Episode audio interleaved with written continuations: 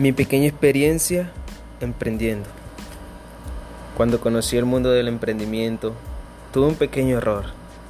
Y fue que creí al momento de entrar que tendría resultados al instante o a la semana.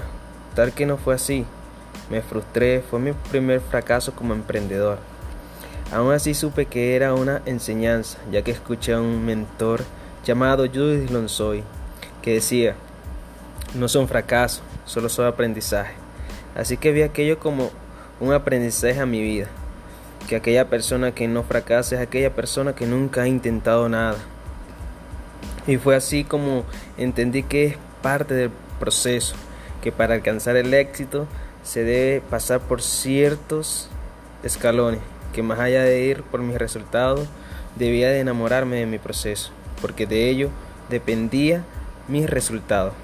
Y así fui entendiendo que el éxito es amante de la preparación, que debo prepararme para mi éxito y esto me llevó a pagar el precio.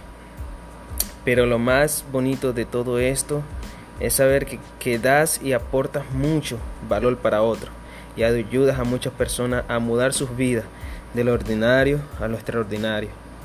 Y es lo que he decidido hacer, ayudar a otros a que puedan realizar sus sueños, que todo es posible con mucha constancia y perseverancia.